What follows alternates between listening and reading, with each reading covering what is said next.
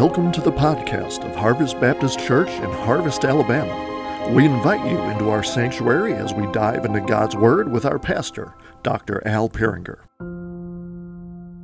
Well, tonight uh, we're going to continue in the Apostles' Creed, and I know you're used to having a, a, a uh, verse sheet, and there is one there. But if you have your Bibles, you can actually turn to Isaiah 52 because I'm going to read one whole passage here um, in just a little bit as we talk about what Christ uh, has done. We continue to talk about what Christ has done. We've talked about his person. We've talked about his life a little bit, the importance of the virgin birth.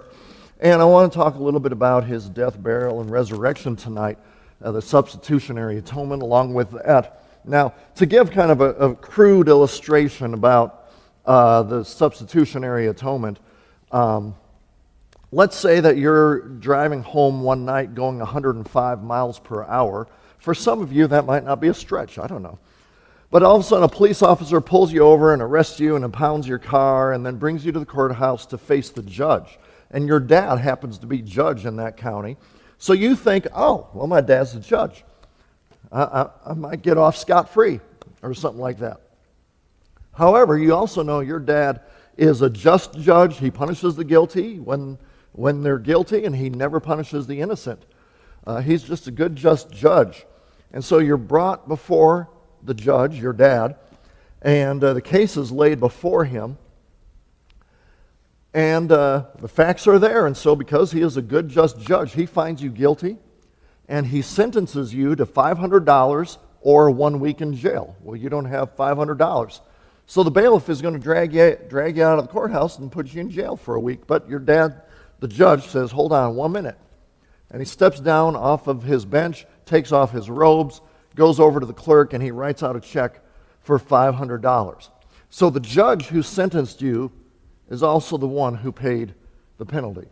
The judge who sentenced you is the one who took the punishment upon himself, so to speak. That's a very rough illustration of what God has done for us through Jesus Christ.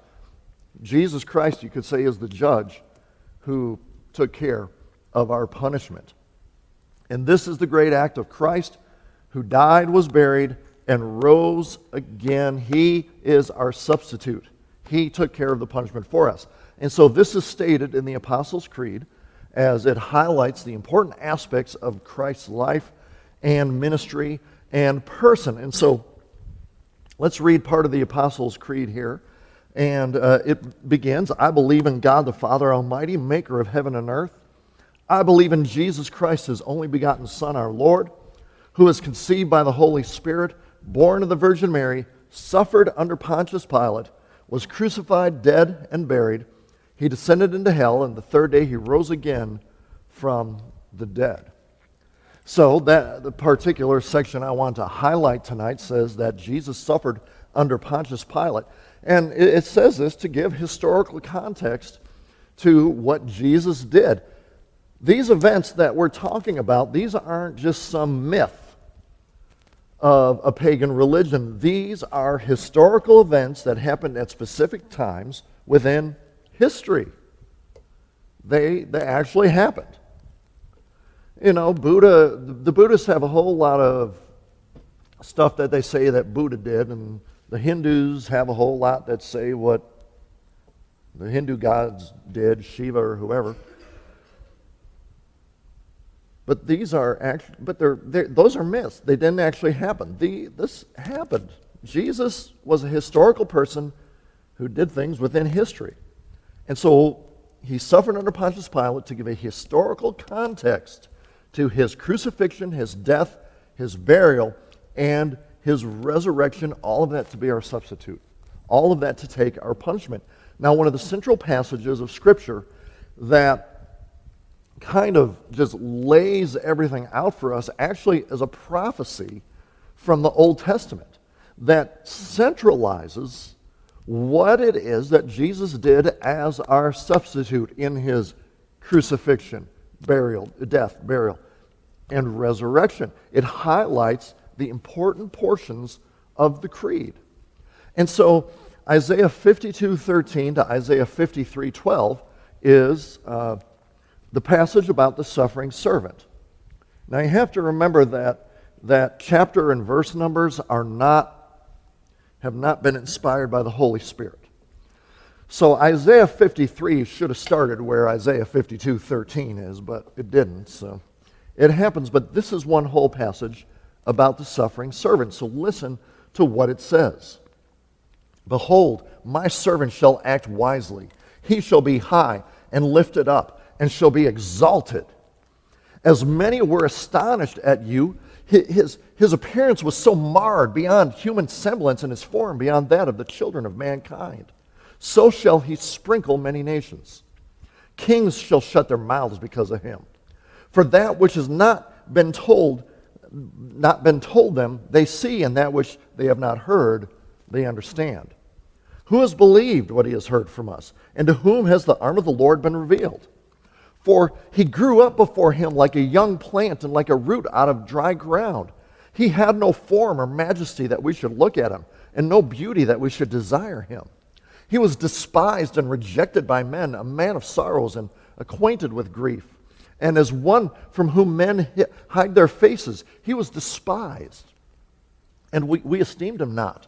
Surely he has borne our griefs and carried our sorrows. Yet we have esteemed him stricken, smitten by God, and afflicted.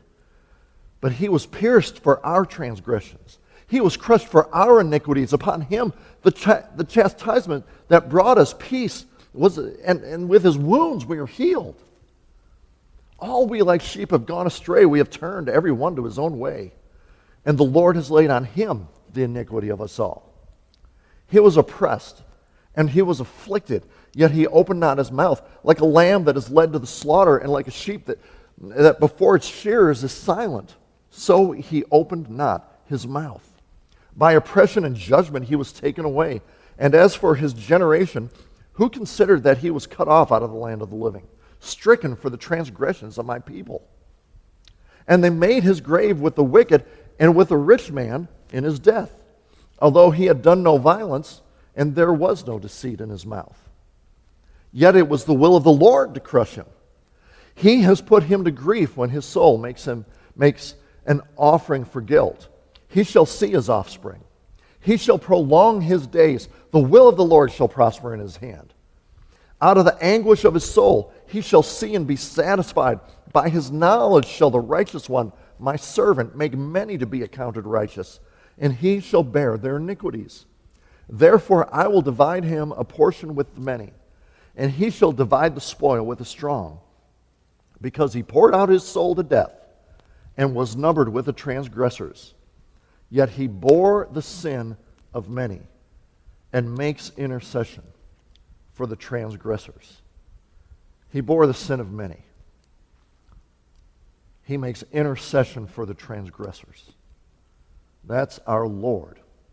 And so the passage describes the suffering servant. It prophesies the death, burial, and resurrection of this servant in a prophecy that was given roughly 800 years before it actually happened. It begins with a triumph, with triumph, I mean the triumphant fact that at the end of everything that's going to happen, the servant is going to be lifted high and exalted. But then the rest of the passage talks about the long road that it's going to take to get there. Verse 52 14 describes the unspeakable cruelty that would happen to him in his suffering at the hands of humanity.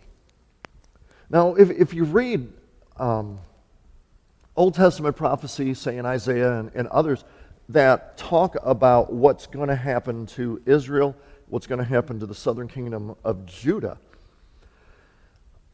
a lot of the prophecy describes that there is going to be such utter devastation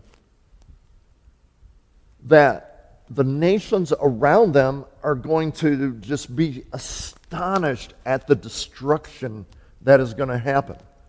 I mean, it describes that even wicked pagans are going to shudder and be repulsed at what God does to his own people there in the land.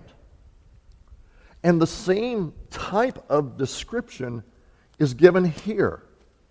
This servant is going to be so brutally treated. He's going to be so maliciously tormented. He's going to be mutilated and mashed. He's not even going to look human And people are going to be astonished, turned away, I mean, be repulsed at what happens there. And yet, in, in 5215, that brutal treatment of the servant is going to be for a sprinkling of the nations. The sprinkling is, is the cleansing. They would sprinkle blood on things to cleanse and purify things. His brutal treatment would be for the cleansing of the nations, the cleansing of people within the nations. The servant would allow himself to be treated in such a way. I mean, yeah, people are going to be completely dumbstruck by what happens. And now, you know, later it also talks about the fact that the, the whole idea of the substitutionary atonement, that, that the servant would go through all that for other people, that goes against every natural human thinking, every natural human tendency. So that means, yeah, only God could have thought up such a plan. Only God could have done this. But because it is just so mind boggling to humanity, that's why, according to 53.1, the people are not going to believe the message about the servant. Even though God's power would be evident in everything that the servant did and everything that would happen to the servant, the message of what that servant did and what that servant accomplished would still be rejected by most people who are confronted with the person of this servant. In fact, in John, uh, the Gospel of John, chapter 12, verses 37 to 38, uh, that verse, 53.1, is quoted as being fulfilled in the days of Jesus. Because here they are confronted with the servant. Here they are confronted with the Messiah. And it says that they did not believe in him despite all of the signs and wonders that he did in their presence. Unfortunately, not much has changed 2,000 years later. People are confronted with the glories of Christ. And they're like, eh, I don't think so. Now, the, the problem that the Jews had is described in 53 2. Because Jesus, the servant, was born under humble means. He grew up before them humbly and quietly. He, there was no fanfare that most everybody saw with his birth. Now, you know, shepherds saw some fanfare with the angels, but nobody else did. And, and from what they saw, Jesus just grew up like a normal Jewish kid. And so when, when the Jews would look at Jesus, okay, here's this kid born in, in a manger. I mean, he's surrounded by animals when he's born. He comes from a family that has no political power. He grows up in this no name town. He remains unknown to the outside world until he began his ministry in his 30s, and then for three and a half years or so of ministry, he just wandered around. He had no place to call his own. You know, he describes it as he has no, no bed on which to lay his head. And, how did Jesus sustain himself in his ministry? He had to rely on the kindness of others to sustain him and his disciples during his ministry. They weren't out there making money. And, and so, in, in, from a, again, a human perspective, that wouldn't have caused anyone to really pay attention to Jesus until he started pushing against the system, until he started pushing their buttons around their commonly held beliefs and what we know to be misunderstandings of the law. He challenged the wrong people during his earthly ministry. So, according to 53, chapter 53, verse 3, he was despised and rejected by men, not only because of his humble beginnings, but also because what he started to do. And, and, and, he was despised and rejected. That's as much true about his life as it was about his death. Jesus would be rejected more than he would be accepted. And then when his, his time came for his final sorrow, we know it to be his crucifixion, death, burial, people, it says that people hid their face from him. People turned their back on him. And that included his friends. that included his own followers. And yet, when his ultimate rejection came, you know, the Jews, his people, calling for his death, crucify him, crucify him. That death was the means to bear our griefs and sorrows, according to 53 4. In fact, again, as it's described in 53 4, most people of his day thought that he was cursed of God. Because, I mean, God would not allow one of his own prophets, one of his own people, and if he was the Messiah, God would not allow the Messiah to go through all this garbage. He's cursed of God. He's not blessed of God. And in a sense, yeah, he was cursed of God. But he did it for us. He became a curse for us. He was our substitute. Because according to 53 5, he was pierced for our transgressions, not his own, because he didn't have any of his own. He was pierced for our transgressions, he was crushed for our iniquities. His suffering had nothing to do with him. It had nothing to do with what he deserved. It had to do with us and what we deserved. If justice were to be served so that we could be at peace with God, it had to be put on him.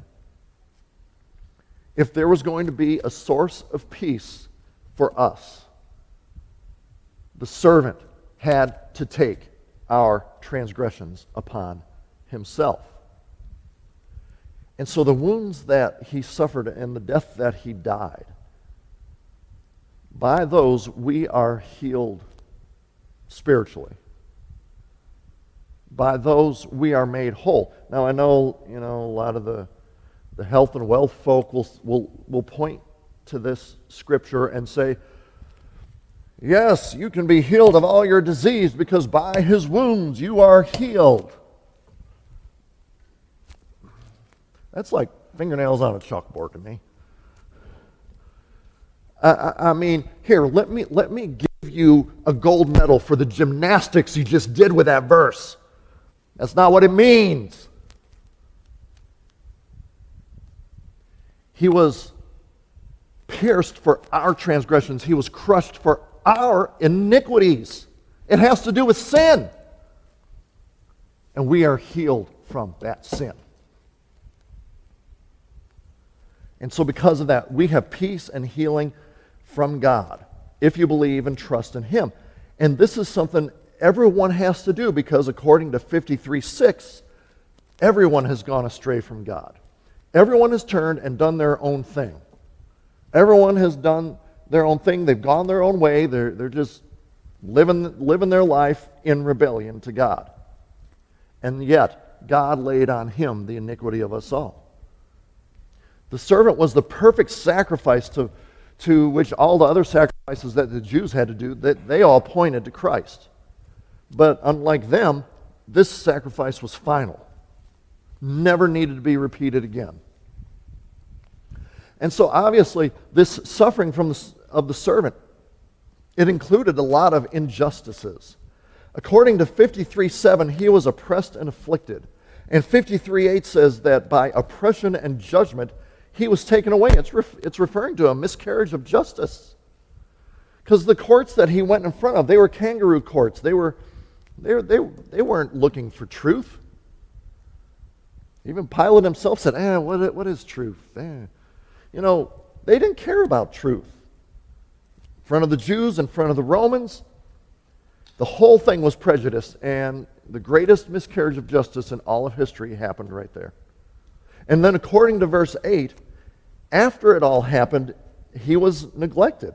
No one from his generation considered that he was cut off out of the land of the living, stricken for the transgression of the people, including those who had a hand in his death. And according to 53 9, even though he died like a common criminal, and they were preparing to just bury him in a mass grave with all the rest of the criminals, yet he was buried in the tomb of a rich man. You know, as much as he was mistreated, God still took care of him. And as much as he was mistreated, he, he was completely innocent in all his ways. He, even when he was wronged, according to 53 7, he didn't open up his mouth in protest. Even when he was treated as a criminal, it's testified in 53 9, he did no violence. There was no deceit in his mouth, and yet he was treated like this. And, and what's so interesting is that even though it was at the hand of man that this happened, according to 5310, it was God who orchestrated it all. It was the will of the Lord to crush him. It was the will of the Lord to put him to grief. It was the will of the Lord to make him a guilt offering. But it says,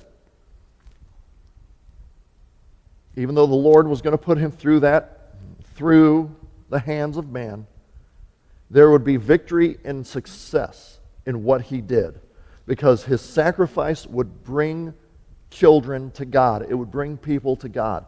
And not only that, he would be raised from the dead and his days would be prolonged for eternity. And through him, the will of the Lord would prosper in his hand. He accomplished God's purpose by being made an offering for sin, and according to 5311, he justified many, making them righteous in the eyes of God because, according to 5312, he bore the sin of the many, and he ever lives to make intercession for all of us, all of us transgressors. And so the servant would receive his rewards. According to 53:10, he would receive a people unto himself. According to 53:11, he would see the results of his labor and be satisfied with what he accomplished. According to 53:12, he was given great honor as God said, he would divide with him a portion of the many, divide the spoil with the strong. He would be known as the mightiest of men because he is the God man. And all of that is contained in the wonderful proclamation found in the Creed. He suffered under Pontius Pilate, was crucified, dead, and buried, and he rose again the third day. But then, in the middle of the Apostles' Creed, again, remember we have an English translation of the Apostles' Creed there's this little quip about descending to hell. And we're all like, what in the world is that? Well, there's a lot of different theories about what that refers to. But I will I'll give you my thoughts and I'll let you do a little research on your own to see the different things. Because remember, this is an English translation of the creed as it was found. The creed was found, you know, uh, a few centuries after Christ, but you know, it's been handed down, it's been added to, and a little bit here and there, and then translated. So here's my, my theory of what happened. When, when you look in the Old Testament, depending on the translation that you use, that you use, there is this word that is used that's called Sheol. You've probably heard the term Sheol before.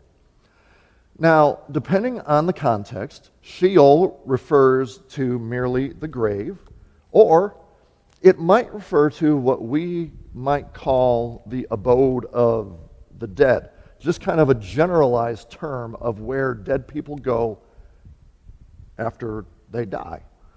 And there's no commitment to whether it's good or it's bad. Uh, you know, there's no implication of heaven or hell at all in that word. It's just that people die and then they have an existence after their death. We, we, might ref, we might translate it as afterlife. You know, there's no commitment there, it's just afterlife. So here's what happened the King James Version, every time it saw the word Sheol, translated it as hell. But I believe that it's wrong to do so because, one, it sometimes refers just to the grave. But two, when you read that, it, it, it sometimes says that people like David are going to be going to Sheol or in Sheol or, you know, things like that. there was an expectation that David would be in Sheol.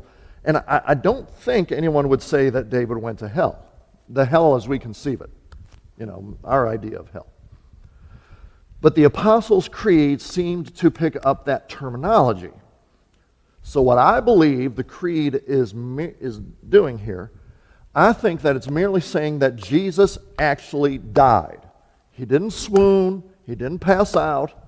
He actually died, and his, being fully human, his soul went to the abode of the dead in general. No statement of what happened.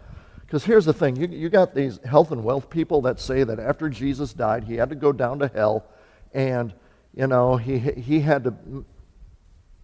Really, I think Kenneth Copeland, Joyce Myers, and others, they really say this that he had to suffer in hell for three days.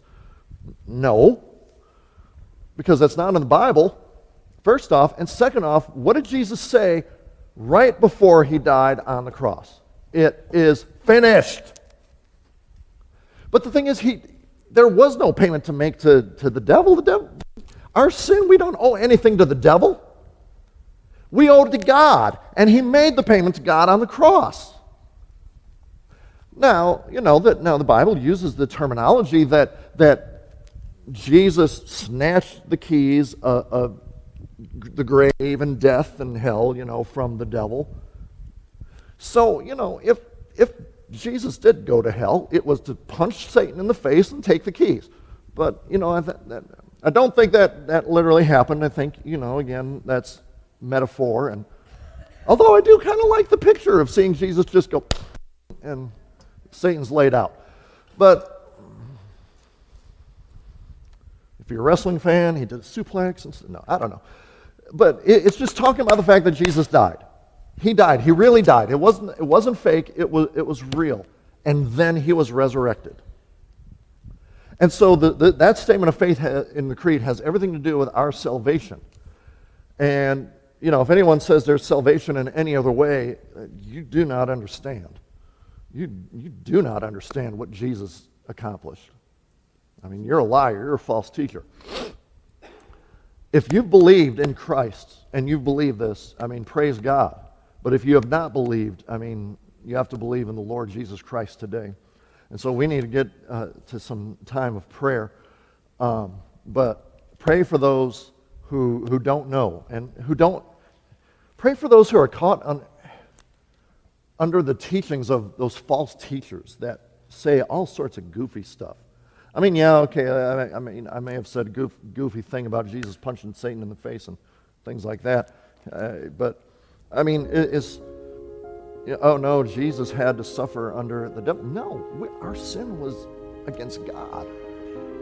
He's the propitiation, He is the satisfaction of the wrath of God. Thanks for listening to the podcast of Harvest Baptist Church. For more information, visit us online at harvest baptist.org or find us on Facebook, Instagram, or Twitter. You can also find info on our children's ministry on Facebook at Harvest Baptist Children's Ministry or on Instagram at KidsQuest underscore HBC. Our student ministries on Facebook at HBC Vertical Student Ministry and on Instagram at VSM underscore HBC. We welcome you to join us on Sunday mornings at 10 a.m. We are located at 8999 Wall Triana Highway in Harvest, Alabama. Thanks for listening, and God bless.